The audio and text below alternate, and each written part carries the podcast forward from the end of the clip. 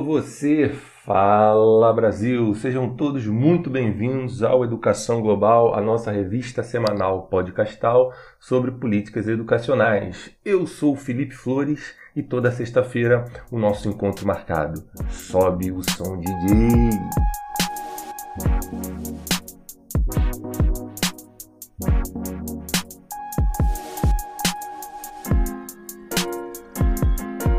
Olá, meninas e meninos, sejam todos bem-vindos novamente aqui ao nosso encontro semanal que já está virando uma tradição.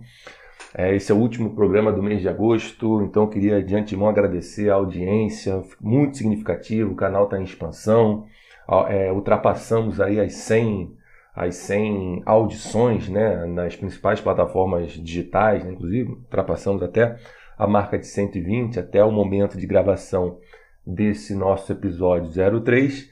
Então gostaria demais de agradecer, ok? Alguns agradecimentos especiais, né? O método Destravando, o Instagram da professora Gisele Marques, aos filósofos do Enem, ao Geodicas e todo o apoio aí, carinho que eu tenho recebido dos ouvintes através do Instagram. E aí eu já peço que quem não estiver ainda seguindo a página do Instagram, o faça, né? Então, arroba educacão, underline global, underline podcast. Arroba educacão, underline global, underline podcast. Ok, gente? Então vamos lá. Reformas e mudanças no sistema educacional chinês. Né? No dia 24 de julho desse ano, né, a China, é, o governo chinês divulgou uma série de regulamentações, uma nova, um novo controle de alguns elementos de entrada da iniciativa privada no setor educacional que movimentava bilhões de dólares né, há muito tempo. Então era um mercado em expansão, com capital aberto, um mercado que foi apropriado por agentes econômicos internacionais e a China com, uma, com, uma, com essa subida né, no, no, no controle do controle da regulação desses serviços, na prestação desses serviços, acabou gerando um grande choque aí nas empresas de EdTech, né, de tecnologia em educação.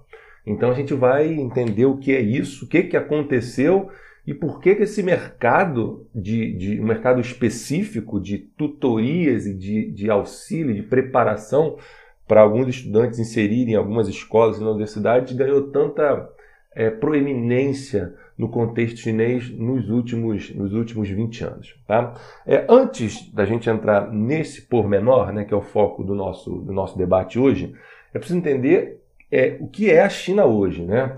A China, desde a década de 70, tem entrado de forma mais é, contundente e com muita força no, na divisão internacional do trabalho, na lógica de participação na, na, na, presença, uma presença maior e crescente, né, desde a década de 70, nos processos produtivos globais. Eu sempre brinco com, com os estudantes que conversam comigo, né?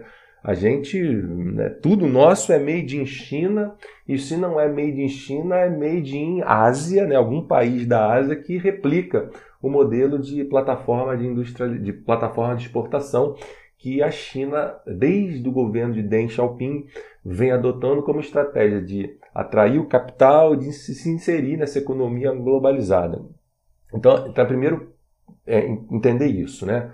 É, a gente está diante de um país que nos últimos 50 anos tem buscado de forma constante e agressiva, e cada vez mais agressiva, uma maior entrada e participação na economia global. Aqui a gente não vai entrar no debate da, da natureza política, filosófica, sociológica do comunismo chinês. Né? Então, isso é um debate à parte, é um debate muito complexo, nem daria tempo aqui da gente minimamente dar conta disso. É, então, vamos deixar aí para os nossos amigos sociólogos, filósofos e cientistas políticos para esse debate aí, porque eu aconselho, né? O, o, o sistema político e econômico chinês é um sistema muito complexo, com elementos de, de, de, de estruturas políticas e econômicas muito diferentes, né? híbrido, né? Tem tanto elementos muito fortes da experiência comunista stalinista, mas tem práticas econômicas, mercadológicas extremamente agressivas, e pautadas numa lógica capitalista muito, muito determinada. Muito bem. Então, primeiro é isso, né? A China está nessa esteira aí de inserção da economia global desde a década de 70. E o segundo elemento, e esse é o mais importante para a gente entender a questão educacional, que está é, é, que é uma pauta central da política chinesa nos últimos 20 anos, é entender que a China entra no século XXI como uma potência que está disputando o poder hegemônico com os Estados Unidos, com a União Europeia, mas mais, de forma mais concentrada com os Estados Unidos. Então, é, alguns analistas vão, vão discutir, vão, vão tentar ler esse cenário dessa disputa como uma nova Guerra Fria. Eu tenho uma certa resistência em assumir essa perspectiva. É, eu prefiro entender que existe uma disputa por hegemonia, né? uma disputa por hegemonia e que tem é, na educação, em desenvolvimento tecnológico, é um dos grandes alicerces. É claro, existem outros, né? A questão de domínio e expansão de mercados, é, controle e hegemonia sobre os países periféricos que fornecem matéria-prima, ok. Mas um dos elementos também muito importante nessa, nessa disputa, disputa eu acho um termo mais preciso, mais aberto, no entanto mais preciso para a gente debater essa, esse confronto né, é, é, hegemônico entre China e Estados Unidos. E a educação se mostra como algo bastante significativo, ok? Então a China nos últimos 20 anos tem discutido, né, tem buscado estruturar um sistema de educação é, buscando duas frentes é, é básicas. Né? Uma que é importante e é, e é um enorme obstáculo para a China, já foi mais, mas ainda é, é a questão do idioma. Né? Então, quando a gente né, assume aquela, aquela, aquela figura de linguagem que um dos passaportes do mundo é o domínio da língua inglesa, né, do inglês, isso realmente é algo bastante. Isso acaba, acaba dificultando essa inserção da China, que tem um idioma muito inóspito para o Ocidente, muito inóspito para os territórios globais que detêm o controle do, do capital, né? ou pelo menos que detinham de forma mais concentrada o controle do capital. Eu estou falando de Europa Ocidental Estados Unidos. Né? O Japão tem uma cultura de inserção na língua inglesa muito, muito, muito mais é, é, estruturada do que a China. Em que pese o fato de que qualquer mudança estrutural na China é um negócio super complicado de se fazer, porque a gente está falando de uma população de mais de um bilhão de pessoas, né? mais de um bilhão e 300 milhões de pessoas. Então, qualquer reestruturação, qualquer é, é, mudança é, é, basilar, né? qualquer mudança na base, na estrutura, não só da educação, mas de qualquer elemento da política, da economia e da cultura chinesa, é algo extremamente complicado. Então, é, a, a, a inserção, ou melhor, tornar a mão de obra e o mercado chinês é, em comunicação com o resto do mundo faz com que a, a questão do ensino do inglês seja algo muito importante e alvo de investimentos pesados na China. Então, esse é o primeiro elemento. Né? E o segundo, e aí tem uma relação direta com o debate dessa disputa hegemônica entre China e Estados Unidos, é a questão do, da tecnologia e da inovação. Então, o que a gente pode chamar de nova corrida científica, né, entre protagonizada aí desses, por esses dois players, né, China e Estados Unidos, vem, vem fazendo com que a China, em, o Estado chinês, é, invista quantidades enormes de dólares, né, de dinheiro, de capital, para buscar formar pessoas, formar uma mão de obra é, é, capaz de dar conta desse, dessa alavancagem da China nesse setor de tecnologia. Então, é, o que, que a China tem feito para isso? Né? Algumas coisas importantes. Primeiro, a China tem investido. Né? A China projeta para os próximos anos, para 2025, é, é, um, um orçamento desferido especialmente para isso, na ordem de 715 bilhões de dólares, né, dados da Deloitte. É, em 2018, desde 2018, a China já superou os Estados Unidos em termos de inovação, educação e investimento em tecnologia. Eu estou falando de, da questão quantitativa, não necessariamente da qualitativa. Então, são só em 2018 30 bilhões de dólares foram utilizados para isso, né? Algumas empresas gigantes do campo da educação, né? a maior edtech do mundo hoje é a Tal Education Group, que é uma, uma, uma edtech é, chinesa. Só para a gente ficar simpático aqui na linguagem, Ed, educação, tech, tecnologia. Então, um setor que cresce bastante, ok? Muito bem, e é um setor que tem se acelerado muito, né? É, é ou, ou seja, acelera, há uma intenção do governo chinês de acelerar esses processos é, é, de inserção de uma mão de obra, de, de, formação de uma mão de obra mais, mais é, capacitada no que diz respeito à tecnologia. E a tecnologia tem duas questões importantes, né? Primeiro, é o desenvolvimento de robótica, é, inteligência artificial e informática. Muito bem. Só que aí a gente volta a, a pensar na questão demográfica chinesa, que é central para entender qualquer política chinesa. Né? É, veja, Imagina o custo, a quantidade de dinheiro e, a, e as infraestruturas físicas necessárias para que esse tipo de educação, que é cara, esse tipo de educação que demanda uma enorme rede de unidades escolares e de campos universitários, né, para promover isso para toda a população em idade estudantil. É, isso acabou gerando, por mais que o Estado chinês tenha, tenha um discurso de, de, de escalabilidade, né, de expansão da escalabilidade, ou seja, de, de expandir a possibilidade, as possibilidades de acesso à educação a uma quantidade cada vez maior de pessoas, isso na China é algo, um horizonte ainda muito distante. E aí isso acabou gerando uma, uma elitização do acesso ao ensino. Não há essa estrutura toda para que toda a população idade é, é, estudantil acesse essa educação de qualidade, voltada ao desenvolvimento de pessoas capazes de criar tecnologias de inteligência artificial, robótica, informática, engenharia genética, todas essas bases, esses objetivos que o Estado chinês tem é, durante muito tempo, né, durante muito tempo, desde a década de 70, mas específico isso de alta tecnologia no século 21.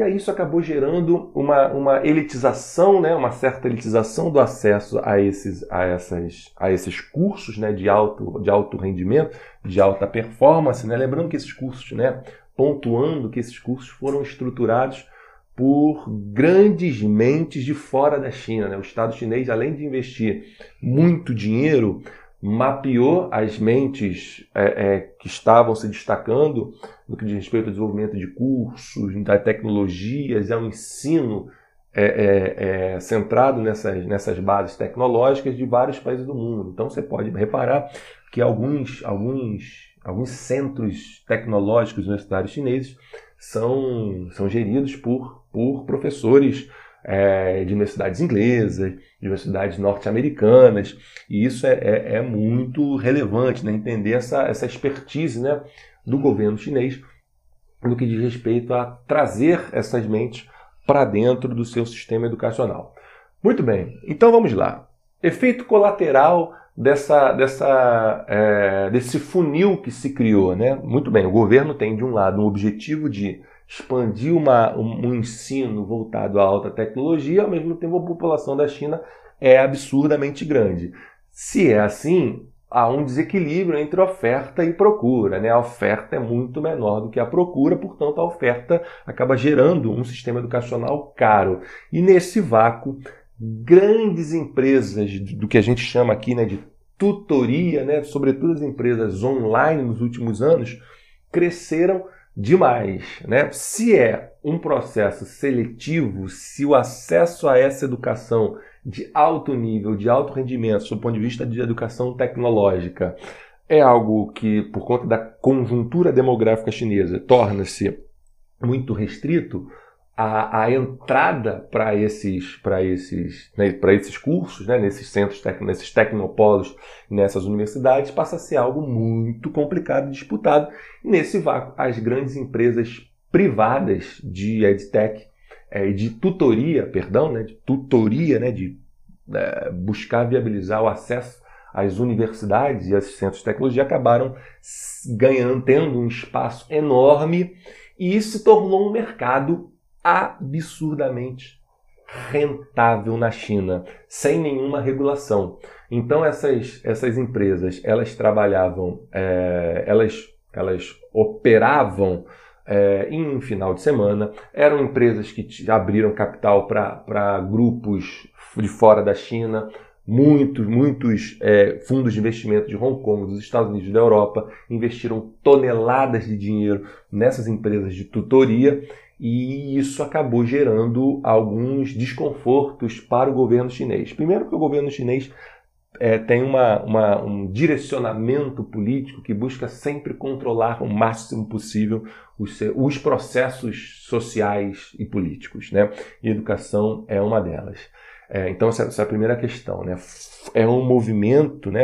esse, esse, esse, esse, esse mercado que surge em razão dessa conjuntura econômica é, é, educacional extremamente é, é, peculiar da China, acabou movimentando só em 2018 260 bilhões de dólares. Né? Fonte próprio próprio Estado chinês divulgou essa fonte que foi ratificada pela LEC Consulting, né?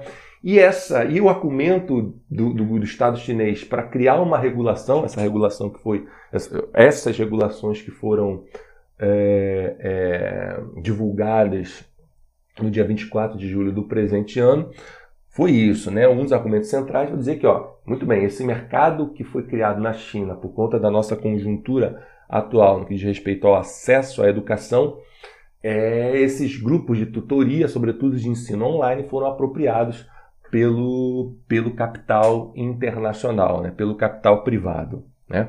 É, muito bem. A partir do momento em que a China anuncia essa regulação, uma série de proibições, a gente já vai aqui elencar algumas, é, você tem uma sangria enorme na, no mercado financeiro dessas empresas de edtech que, como a gente já, já falou anteriormente, foram empresas que surgiram num vácuo, numa oportunidade gerada por esse confronto entre é, alavancagem no setor de educação e uma dificuldade de promover essa alavancagem de forma é, é, ampla, difundida para a população chinesa, que é uma população enorme, população estudantil, isso acabou criando um funil e, e o capital capital privado, o capital privado internacional transformou isso num enorme mercado. Né?